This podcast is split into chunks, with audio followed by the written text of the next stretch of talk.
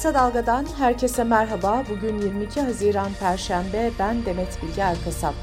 Gündemin öne çıkan gelişmelerinden derleyerek hazırladığımız Kısa Dalga bültene başlıyoruz. Dünya Ekonomik Forumu'nun bu yıl yayımladığı Küresel Cinsiyet Eşitsizliği Endeksinde Türkiye 146 ülke arasında 129. sırada yer aldı. Avrasya ve Orta Asya sınıfında yer verilen Türkiye bu bölgedeki ülkeler arasında sonuncu oldu. Endeks kadınların dört alandaki durumu ölçülerek belirleniyor.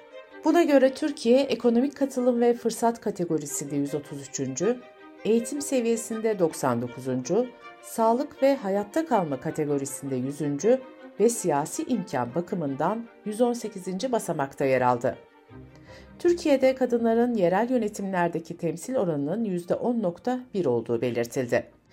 Dünya Ekonomik Forumu tarafından 2006 yılından beri açıklanan endeksin en üst basamağında bu senede İzlanda yer aldı.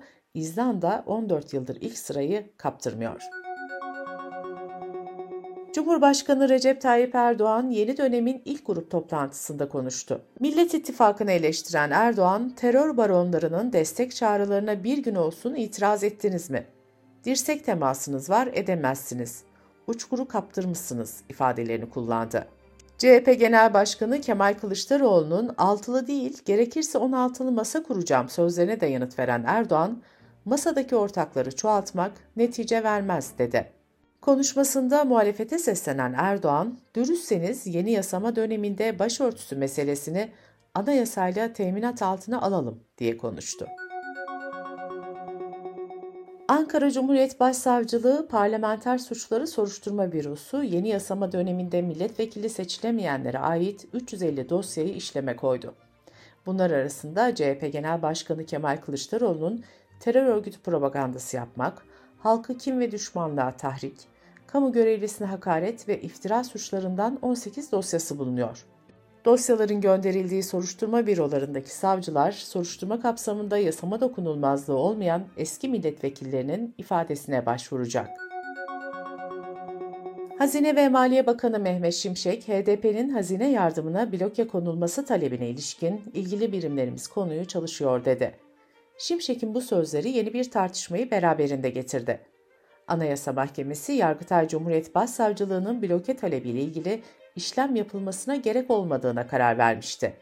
AYM'nin bu kararına rağmen Hazine ve Maliye Bakanlığı'nın idari kararla HDP'nin hazine yardımına müdahale etme ihtimali gündeme gelmiş oldu.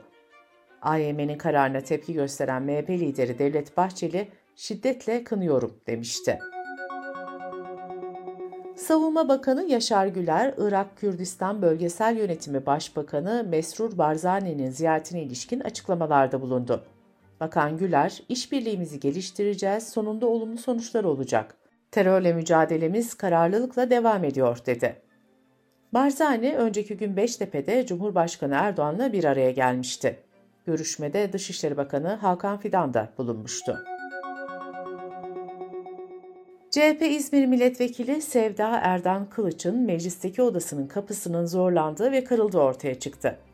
Sevda Erdan Kılıç bunun büyük bir güvenlik zafiyeti olduğunu belirterek böcek araması talep etti. Kısa Dalga Bülten'de sırada ekonomi haberleri var. Çalışma ve Sosyal Güvenlik Bakanı Vedat Işıkhan en düşük memur maaşının net 22 bin lira olacağını söyledi. Işıkhan, Maliye Bakanlığımızla çalışıyoruz, hedefimiz torba yasayla paydaşlarımızı memnun edecek bir düzenleme yapmak dedi. Işıkhan söz konusu düzenlemenin meclis tatile girmeden önce yapılacağını söyledi. Merkez Bankası Başkanlığı'na Gaye Erkan'ın getirilmesinin ardından serbest politikalara geçişin ilk aşaması olarak görülen Para Politikası Kurulu toplantısı bugün yapılacak. Reuters anketine göre uzmanlar %12,5'dan %30'a kadar çok geniş bir aralıkta faiz artırımı bekliyor. Koç Üniversitesi'nden Profesör Doktor Selva Demiralp, Merkez Bankası'nın politika faizini %25'lere getirmesi durumunda kurdaki değer kaybının devam edeceğini söyledi. Seçimlerden sonra hızlı bir şekilde değer kaybederek geçen hafta 23.77 seviyesine kadar yükselen dolar TL'de ise yatay bir seyir vardı. TL seçimlerin ilk turunun yapıldığı 14 Mayıs öncesine göre %17.6 oranında değer kaybetti. Sadece Haziran ayındaki değer kaybı %12.1 oldu. Cumhurbaşkanı Recep Tayyip Erdoğan, kira zamlarındaki %25'lik sınırın devam edileceğini belirtti. İkinci el araç piyasasındaki fahiş fiyatlarının önüne geçmek için 1 Temmuz 2022'de yürürlüğe giren sıfır aracın satışında 6 ay ve 6 bin kilometre şartı 1 Ocağı kadar uzatıldı. Bu arada Ticaret Bakanı Ömer Bolat, internette satılan ikinci el araç fiyatının sıfır araç fiyatını geçemeyeceğini söyledi. Türkiye İstatistik Kurumu verilerine göre lisans mezunlarının %71.7'si, ön lisans mezunlarının da %64.9'u istihdam ediliyor. En yüksek istihdama sahip bölüm ise %96 ile özel eğitim öğretmenliği. Ön lisans seviyesinde ise polis meslek eğitimi %91 ile en yüksek istihdama sahip bölüm oldu. Dış politika ve dünyadan gelişmelerle bültenimize devam ediyoruz. Kazakistan'da yapılan Astana görüşmelerinde Rusya, Türkiye ve İran görüşme sonunda ortak bildiriyi kabul etti. Bildiriye göre üç ülke Ankara ile Şam arasındaki ilişkilerin normalleşmesine yönelik yol haritası hazırlamak ve İdlib'deki gerilimi azaltmak için aktif çabalarına devam edecek. NATO üyeliği için Türkiye'nin onayını bekleyen İsveç'te PKK'ya finansman sağlama girişiminde bulunmakla suçlanan bir kişi mahkemeye çıktı. Ankara terör örgütlerine yönelik tavrı nedeniyle İsveç'in NATO üyeliğine karşı çıkmış, İsveç'te bir dizi terörle mücadele kanununu meclisinden geçirmişti. İsveç Dışişleri Bakanı Türkiye'nin artık NATO'ya üyelik teklifini onaylama zamanının geldiğini söyledi. İsrail güçlerinin işgal altındaki Batı Şeria'nın Cenin kentine düzenlediği baskın ve saldırıda yaralanan 15 yaşındaki bir kız çocuğu hayatını kaybetti. İsrail askerlerinin 19 Haziran'daki saldırısında ölenlerin sayısı 7'ye yükselmiş oldu. Batı Şeria'da ise Yahudi yerleşim biriminde düzenlenen silahlı saldırıda da 4 İsraili yerleşimcinin öldüğü açıklandı.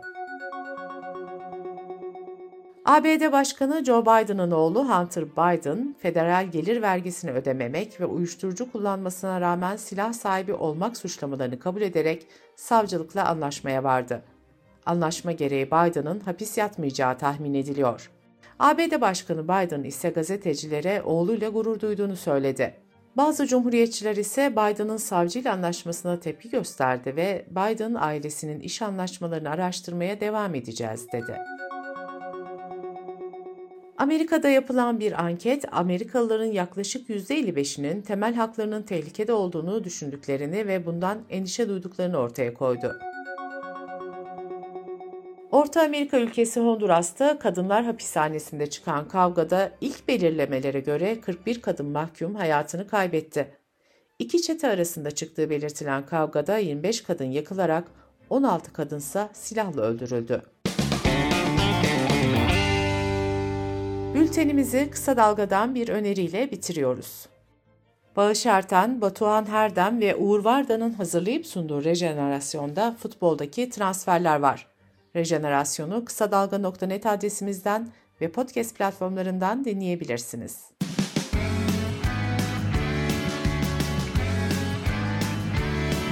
Kulağınız bizde olsun. Kısa Dalga Podcast.